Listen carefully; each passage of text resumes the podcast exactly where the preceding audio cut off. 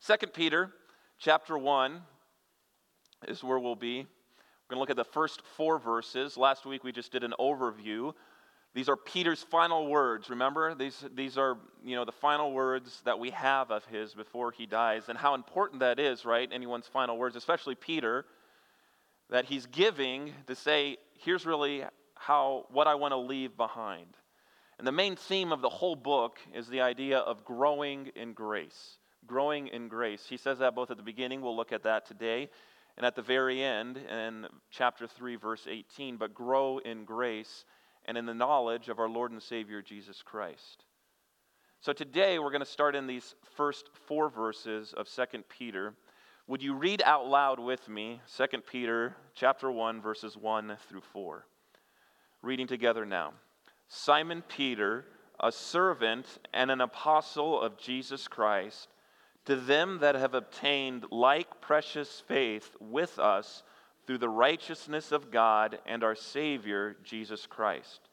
Grace and peace be multiplied unto you through the knowledge of God and of Jesus our Lord, according as his divine power hath given unto us all things that pertain unto life and godliness, through the knowledge of him that has called us to glory and virtue, whereby are given unto us exceeding great and precious promises, that by these ye might be partakers of the divine nature, having escaped the corruption that is in the world through lust. Have you ever wondered what your status is? We often check the status of other things, right? What's the status of my Amazon package? It's supposed to be here within like one day now, right? And so they give us a tracking number, and you can go online and you can check the status and say how quickly it will get here. Or what is the status of my government stimulus check, right? You can log on to I R S dot gov, type in your your numbers, and they will tell you we don't know. No, I'm kidding. They, they're supposed to give you the status. What about in social situations? Have you ever, uh, maybe it's a new job, new employment, and you walk in the first day on the job, and you meet the coworkers, and you and kind of wonder, okay, what's my status, right? And what do they immediately label you as? Oh, that's the new person, right? They don't know anything. uh, we don't know if we're going to like them yet, right? And you kind of have to figure out, what what is my standing? What's my relationship going to be like with all of these people? Or sometimes it's a status that you know and it's well known, as far as this is my title, this is who I am, or with family. Maybe there's a strange relationships and, and your status or relationship or how someone else views you, your standing before them could be strained, or it could be very good. We often wonder what our status in life is, right? We look at people really as an external thing and say, oh, that one, that that must be someone who, you know, is wealthy or influential. They have a lot of status, of stature, of, of great standing. And so we, we esteem them. We, we look up to them. We might even idolize them, right? Because they have a high status. Today, in these four verses, we're going to look at our status, but not as an external, outward, man-centered appearance, but instead our status as God sees it. And if there's any status that you should really be concerned about, it's not your stimulus check, it's not your Amazon package, it's not even how your coworkers or your family view you.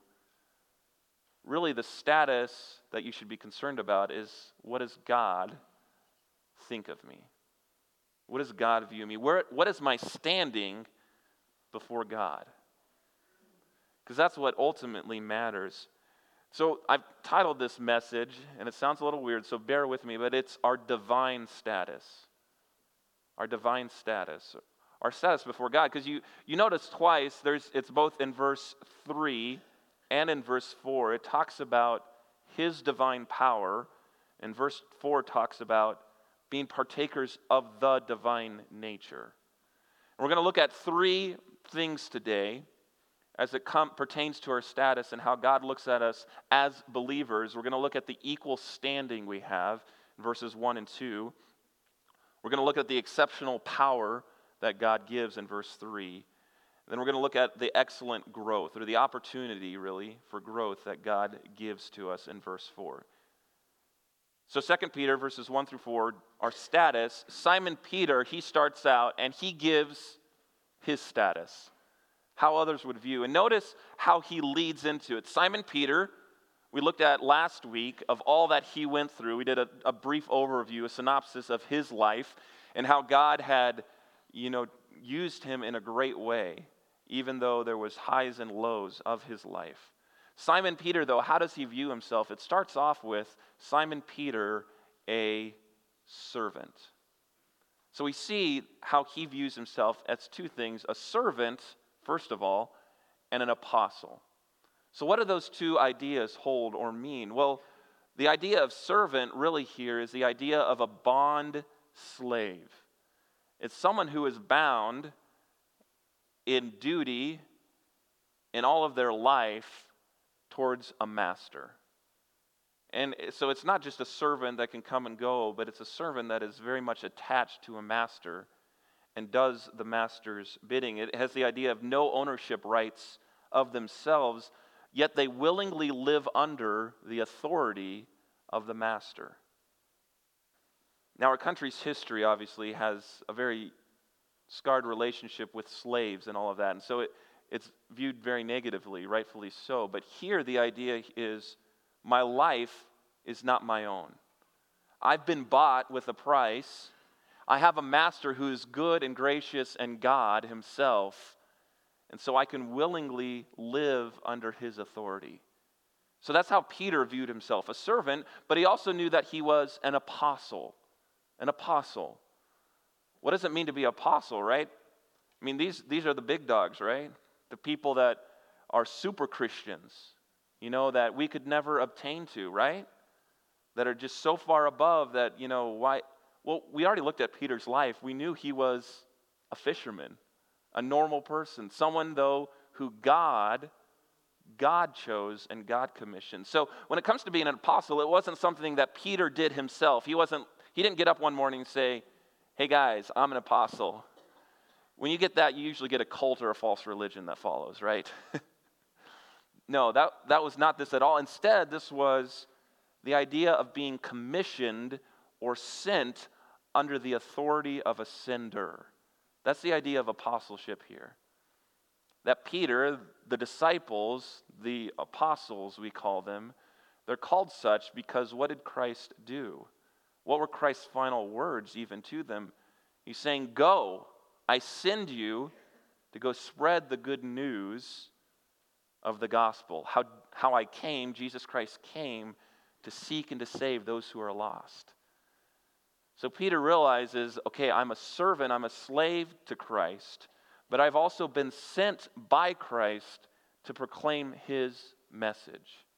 Now, I'm not calling you apostles or me an apostle, but is it not true that there are similarities, that as disciples, we too have been sent by God to give the good news? And so this is how Peter views himself, but he he views it in a way that is, that is humble, not high and, and lifted up. He views it in a way that is based in the authority of who God is and not his own authority. In other words, he realizes his standing or his status before God. And you look at that, and Peter then turns and looks at all of us. And it's beautiful here. I love it in this first verse where he's he says, I'm a servant and apostle of Jesus Christ, and I'm writing to them that have obtained like precious faith with us. And that's a very important statement right there, because you may look at an apostle or a disciple like Peter, or like the Apostle Paul, and say, wow, they're super Christians, right? They're mega Christians. And that, and it's true, they did amazing and great things for God. But here's what Peter says, that the faith that you and I have in Christ, it's on an equal standing, it's on the same plane, the same status as the Apostle Paul, as the Apostle Peter. You have obtained that same like precious faith. The ideal here is that when it comes to salvation, it's not like Peter got more saved than us, or that Paul had some some different way or special way that he got saved or rescued. He's saying, no, we're all on the same plane when we come to this world. Sinners, lost, condemned, enmity, enemies of God. He's saying when you get saved, it's the exact same faith, the exact same salvation that's always been offered and always been available.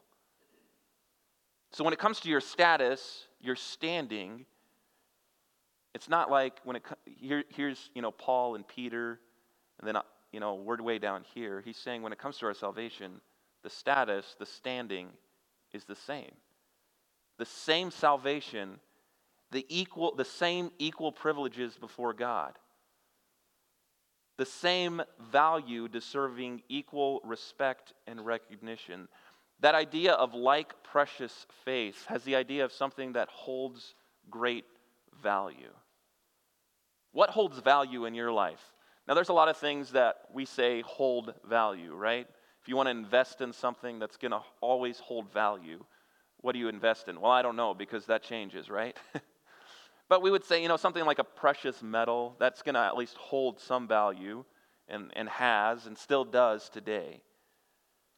But he's saying your faith actually, it's it's never going to lose that. It's the same value that, that Peter got. So when, when Peter went to Christ and, and, and put his faith in him, it's not like he got extra fries on the side with his salvation, or more uh, patties in his hamburger, or anything like that. It's the same standing, the same salvation that even today, two thousand years later, that you and I have. So that should give us much confidence and hope that in our status before God, we have the same equal privileges and access to God. That should give you much confidence and hope, because you look at the story of Peter or of Paul or of the apostles, disciples, and you see how God has used them, how God has grown them, the ups and downs of their lives. And God is saying, you have the same access, the same salvation to me. In other words, your life, my life, can be one that God uses in a great way. That God, even in spite of the mistakes, you can be a follower of me, a disciple of me. You can know God. You have access to God.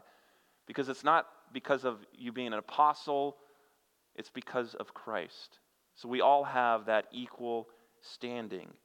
And why is it? Why is it that we can all have the equal standing? In other words, why doesn't Peter, you know, he's a little higher on this salvation plane than any of us? Well, Paul goes on to tell us in the last part of verse one, he says it's through the righteousness of God and our Savior, Jesus Christ. He's saying it's because it's not based on your righteousness. It's not based on Peter's righteousness. It's not based on your own good works or your own moral aptitude. It's based on God's divine approval that he has judicially deemed right. The idea of righteousness here, righteousness of God, carries the idea of a courtroom scene, where God is able to declare someone who's guilty, a sinner who's guilty, he's able to declare them righteous because of Christ's righteousness. So it's nothing good within us that says, hey God, I'm a pretty good person, right? I'm a righteous person.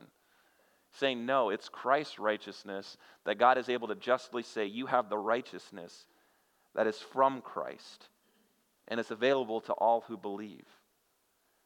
And notice it comes from our God and Savior, Jesus Christ. Really, the, the form here of that, that, that phrase, it says of God and our Savior, Jesus Christ, but you could also really appropriately say our God and Savior, Jesus Christ. In other words, it's tying God and Christ together directly here. In other words, this is a bold and really blatant statement that Christ is God, right here in the scriptures, of saying Christ is God, and because of that, it's his righteousness that can say and declare you not guilty and righteous before God so that you have the same standing.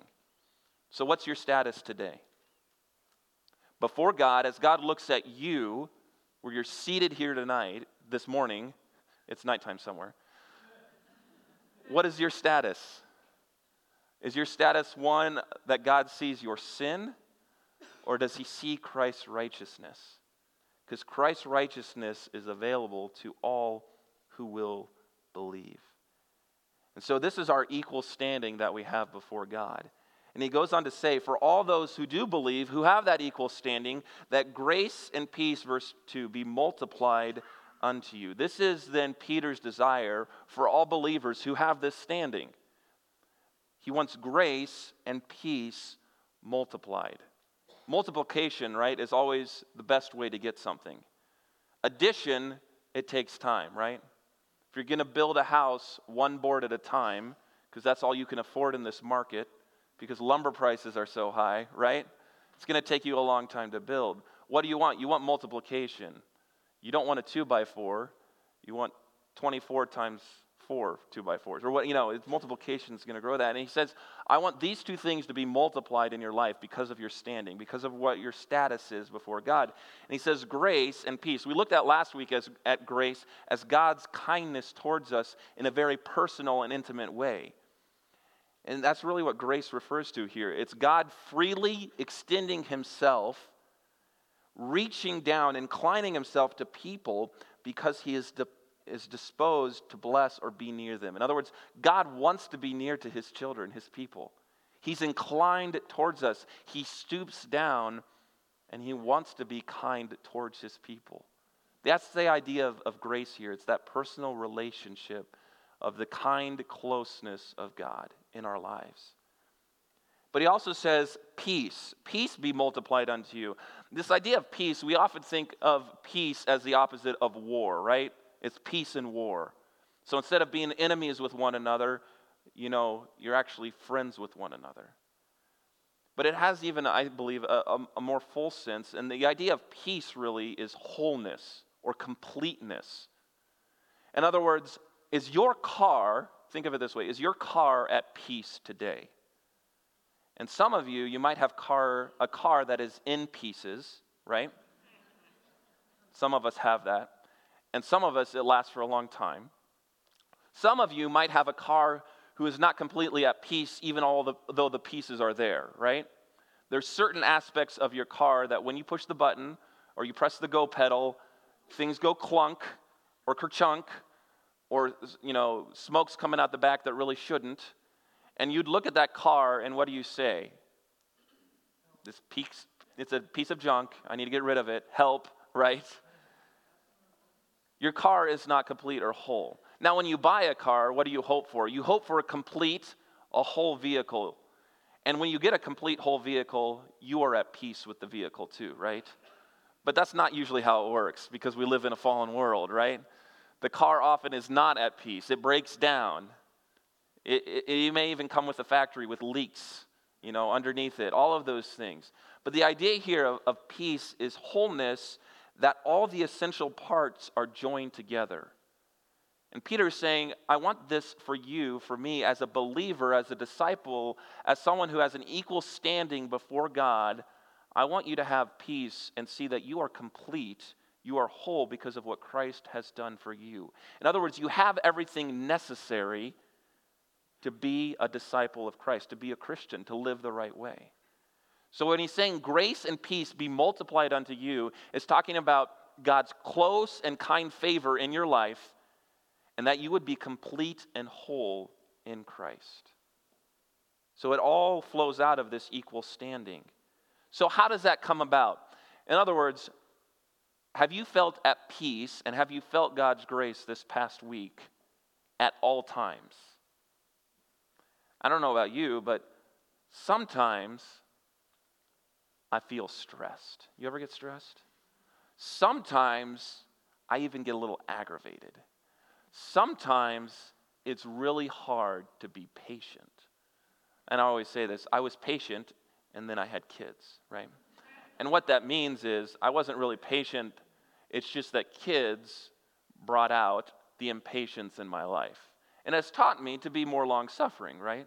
Towards one, towards those little, you know, rebels, which I love so dearly. And and you could say that in, in all areas of life. It, it's hard to be patient with a health issue that you're going through. It's hard to be patient with a strained relationship. In other words, we know that we're not always living in the reality of grace and peace being multiplied in our lives. So how does it come about that we have this grace and peace? Well, he says it's through the knowledge of God and of Jesus our Lord. It comes through knowledge. Now, this word knowledge is very important because when we hear the word knowledge, you think about just knowing something. And we often think about knowing statistical data or facts, right? I know that in most cases, right, two plus two equals four. That's a fact. I know people try to prove otherwise, but we'll just say, okay, that's a basic fact that we, we can know. Or I know that my wife has red hair, okay? That's that's a factor. It's something, yeah. But the idea here isn't just knowing facts about. It goes much deeper. This knowledge, this idea, has has a personal and intimate relationship with it. It's it's almost the idea of experiencing it, right? It's the difference between a picture of the Grand Canyon and actually being in the Grand Canyon, right? It's it's the difference between knowing my wife likes chocolate and flowers and actually getting her chocolate and flowers, you know, and experiencing that together. It, it's the difference between knowing that beef, specifically steak, cooked, you know, rare with a nice sear on it is is just amazing, right? Some of you, your mouth is watering. But it's a whole nother thing to go and experience that, right? To actually eat the steak. And here, Peter is saying it's through the knowledge, it's through actually a, an experience with God. And what I'm not saying here is go out and have a mystical experience and, you know, experience God. What I'm saying here is you have to know who God is through his word and live and walk with him daily to have this experience. Because it's through the knowledge of God, this firsthand relationship with God and of Jesus our Lord. Notice again how God, here it does separate them out, how God and Jesus our Lord are separated out, but in both of them is found this same knowledge. Again, pointing to the deity of who Christ is. Because if you're going to know God, he's saying you can know him through Christ. And that means then that Christ and God are tied together. They're both divinity. They're both divine. They both are God. So that's our standing, our equal standing before God. We have the same precious faith, the same valuable faith. When it comes to our standing before God, it's the same for all believers everywhere. So that should affect how we look at ourselves in God's eyes, right? It also should affect how we look at one another. Often we like to put, you know, certain people here and others here. Or say, I'm going to, I, I like this person better because we connect better or on a, on a different level. And I understand as far as friendships, it, it works that way. And you can't know everyone to the same depth. But as far as how we treat one another and how we view one another at a very foundational level, we all have the same equal standing before God when it comes to our salvation. And so we view one another as the same. Lost sinners who God has saved through his righteousness, whose God's kindness and grace and peace is working through his knowledge to change us. So that's the equal standing. Verse three then goes into the exceptional power. In other words, you have this standing, but if you have no strength in that status or standing, it can all fall apart, right? But here in verse three, we see that it's God's power at work in our lives that keeps us and guides us. Look with me at verse, at verse three, where he says, according as his divine power hath given unto us. Who is he? It's Christ. It's God. It's his exceptional power that is at work here. Notice that's where it always starts. It starts with God's strength, his power, his grace, not ours. So even when it comes to the Christian life, the Christian walk, a lot of people, we say they get it wrong when it comes to salvation. They say, you know, it's God plus works. It's Christ plus doing something. Or some people will just say, you know, I got to do something to grow or, or or to become closer to God or or so that God will accept me. And we know, no, that's not true. It's Christ and Christ alone. His finished work on the cross that saves us, that makes us righteous. Our, our faith and belief in that, that we personally put it into, into belief. But here, sometimes when it comes to our sanctification, our growth, our walk in Christ, we often start with us a lot of times too. We say, I have to, right? If I'm going to be a good Christian, I have to, and then you fill in the blank. And Peter is saying, no, no, no. What you need to start with is God is and God has. This is who God is. So we, you start with your standing. It's a belief. Okay, this is my standing before God. And it, then it turns to this is who God is. His divine power. It always starts with God's power, not our own. And what has his divine, divine power done? It has given unto us all things.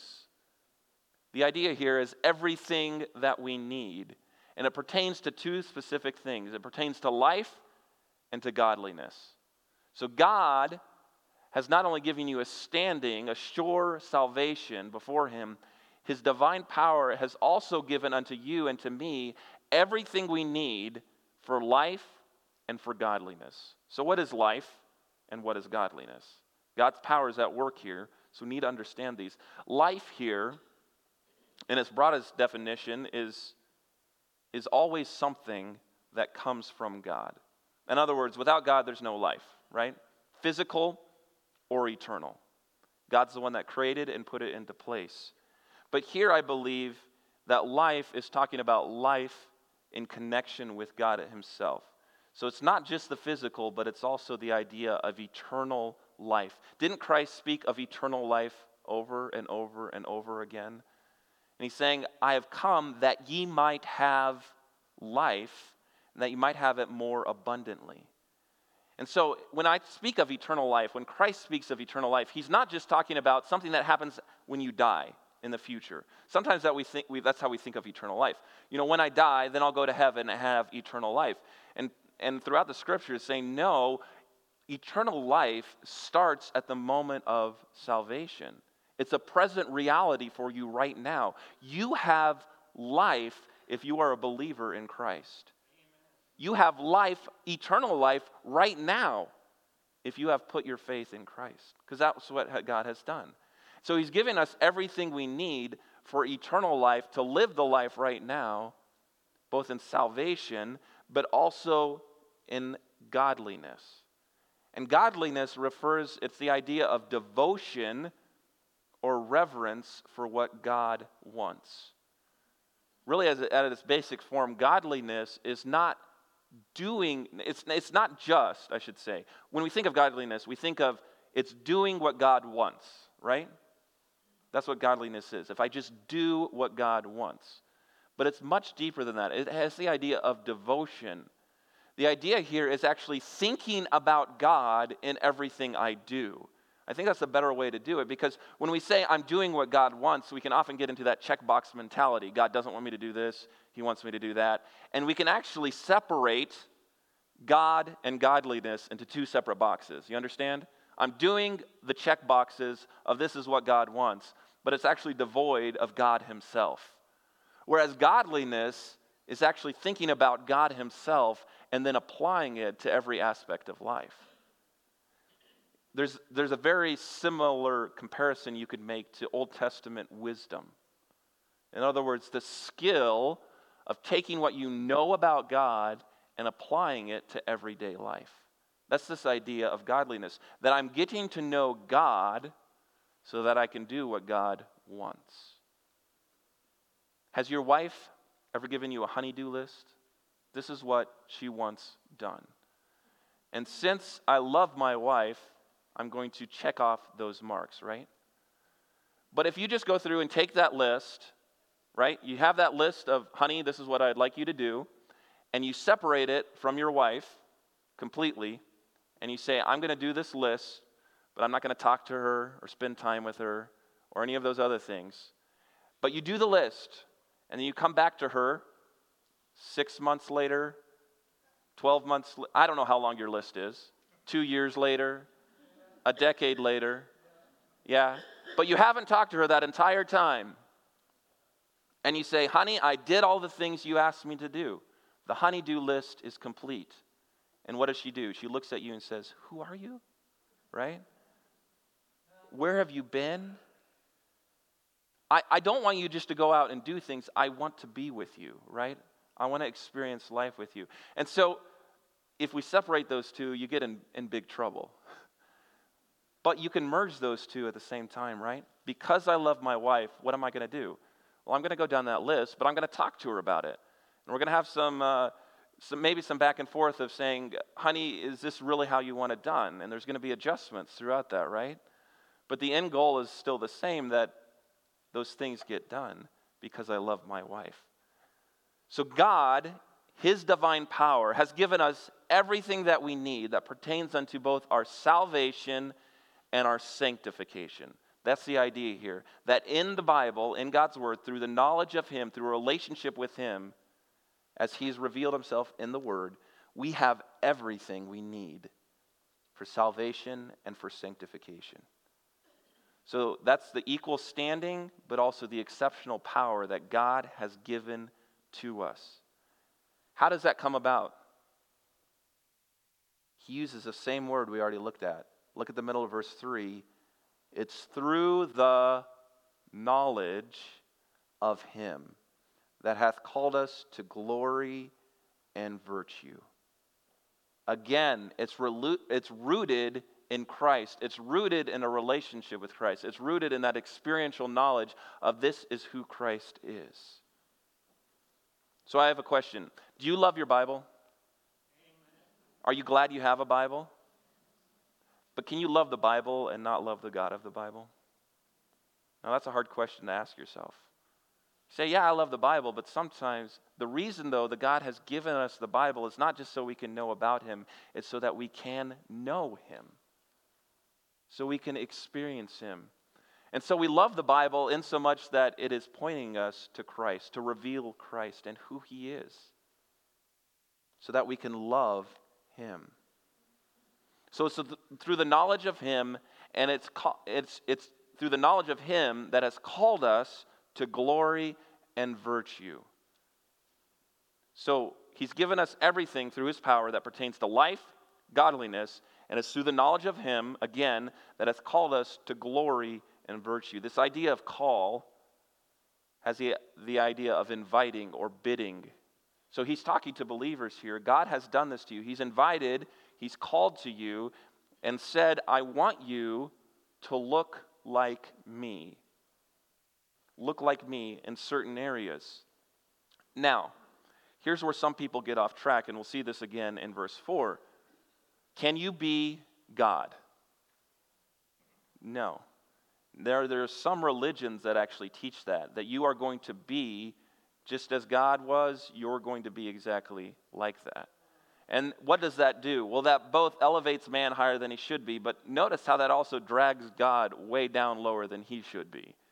Because if you're going to put created man on the same plane as the eternal, all-powerful, all-knowing God, there's something wrong here. And yet, there are religions, even Mormonism would have a teaching of that, that, you know, Christ, it's going to be, you know, he's a God, and you're going to kind of attain to that same level in that way.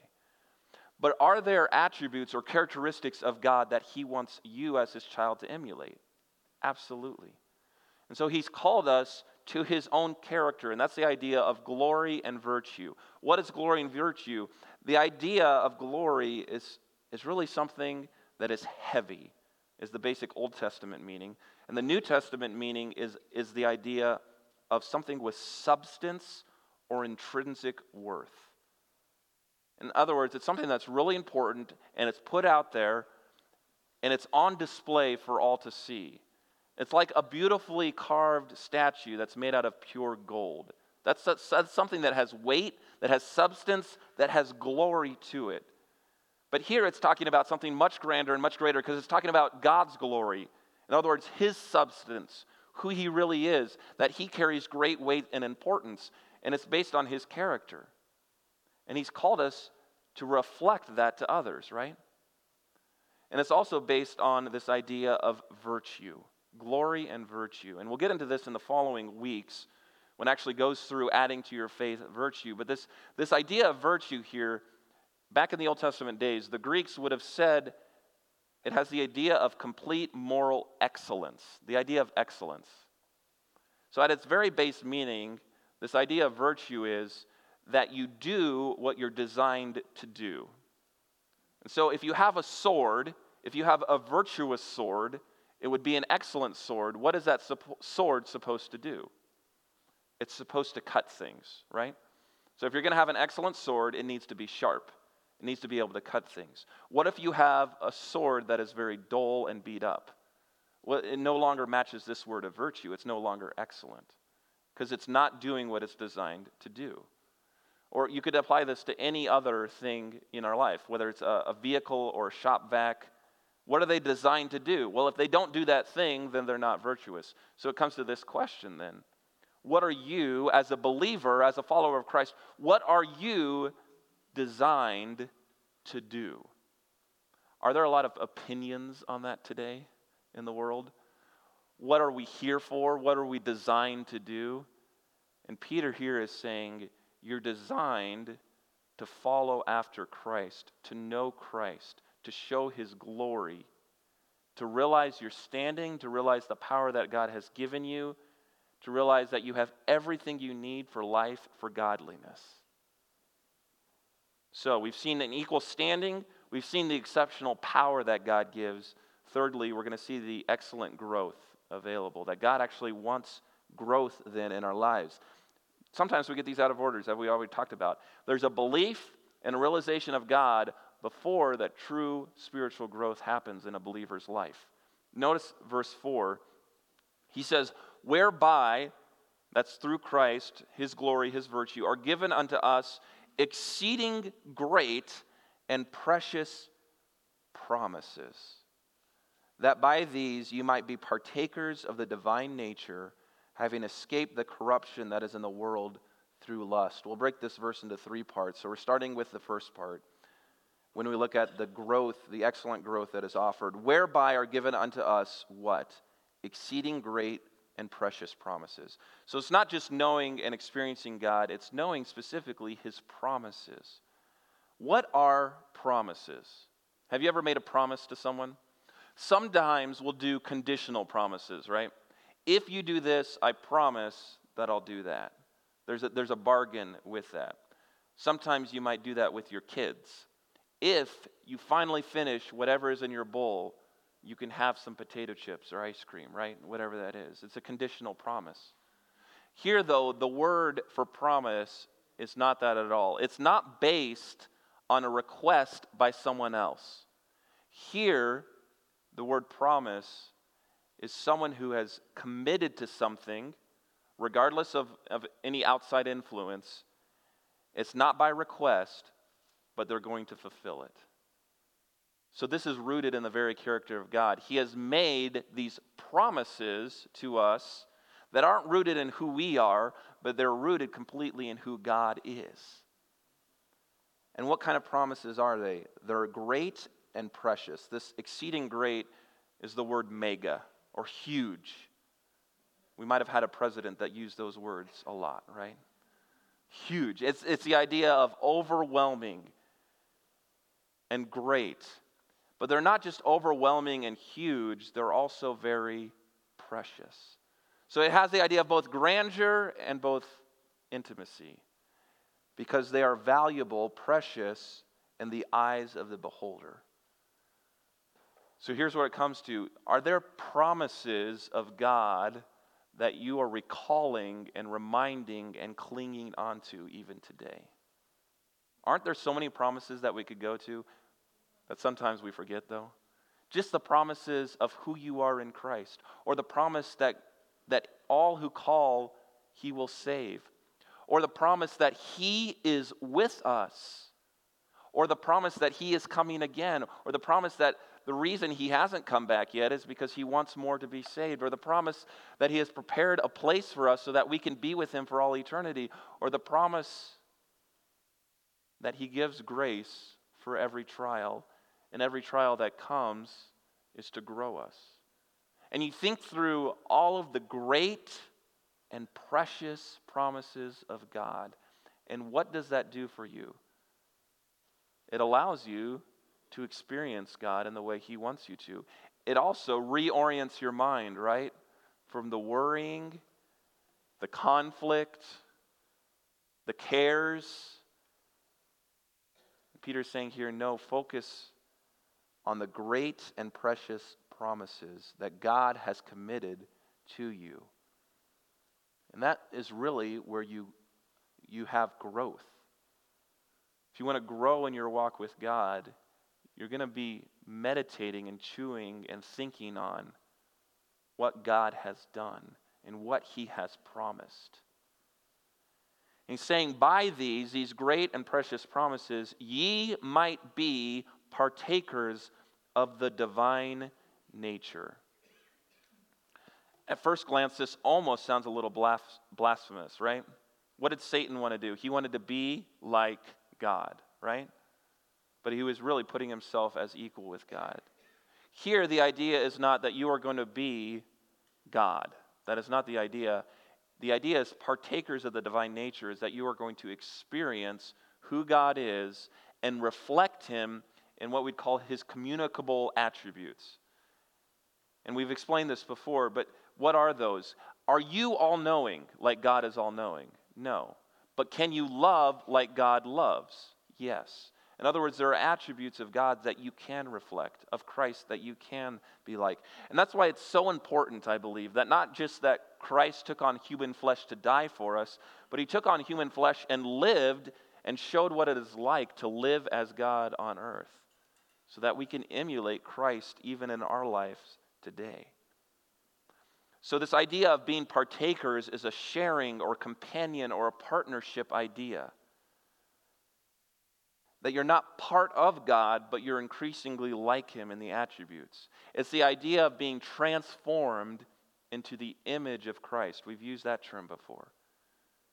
And at the basic sense, the idea here is growing in Christ-likeness. That's what Peter is getting at here, is that you have great promises that you're supposed to cling to, and through that, you are, you are growing in Christ-likeness. And this is this is not stated as a command, notice. He's stating it as a present reality. That there are promises you're clinging to, and that you are partakers, you are growing in Christ's likeness. Because that's what believers do. That's what disciples do. If the Spirit is within you, you are doing that. So you have that power of God within you to be transformed into Christ's image. And then he gives the negative side of it, stating a present reality. Notice the end of verse four, having escaped the corruption that is in the world through lust. This is an already present reality. Notice it says having. This is the idea of something that has happened in the past and has continuing results throughout your life. And so having escaped the corruption that is in the world through lust, you say, Pastor Phil, that doesn't seem like a present reality in my life, because there's still a battle going on, right? But Peter's saying, this is who you are. When you were saved, sin's power was broken on you. Now, we still de- we still deal with sin's presence, right? There's still the flesh that we have to deal with. But when it comes down to the corruption worlds of the world's passion, the decay that sin brings about, the consequences that sin puts on us, he's saying we have already escaped that. We've already escaped the consequences. We've already escaped the power. We don't have to serve sin. We're not bound to that anymore, as Paul would say. We don't have to live the desires of the world, of our own lusts. So it comes to this question. Are you meditating and experiencing and knowing God and His precious promises? Do you know you're standing before God? You have that like precious faith. Are you resting in His great divine power that has given you everything you need for salvation and for sanctification, for life and for godliness? Are you a companion, a partner, in being partakers of the divine nature, of becoming more like Christ? And do you realize that you've escaped the corruption, the desires that are in the world? That you don't have to serve sin. You don't have to give in to your sinful desires because Christ is in you and you have that power. So Peter's encouragement to us is, this is your status. This is your standing before God. You are justified. You are, you have an equal and precious faith, just like Peter had. You have God's power, His grace, His kindness, His peace in your life. God has given you everything that you need right now so that you can live a life that is defined by godliness. You have great and precious promises to cling to, that even when everything else is doesn't make sense or the world's falling apart, God has committed things to you that will never, ever change. You have an opportunity, or you are being transformed into Christ's likeness because you're a believer and you grow. So Peter's challenge then to us is really one of belief, of looking at our lives and saying and recognizing who we are. And then he'll get into next week the response to that, but realize it's rooted in this. So I ask this question again, what is your status? What is your standing before God? If you're a believer, it should give you much reason to rejoice, to be confident, to go forth boldly and say, I want to be like Christ. If you're an unbeliever, the call, the bid is to see God's glory, His virtue, His excellence, your own sinfulness, realizing you can't do anything about it, but Christ has done everything for you.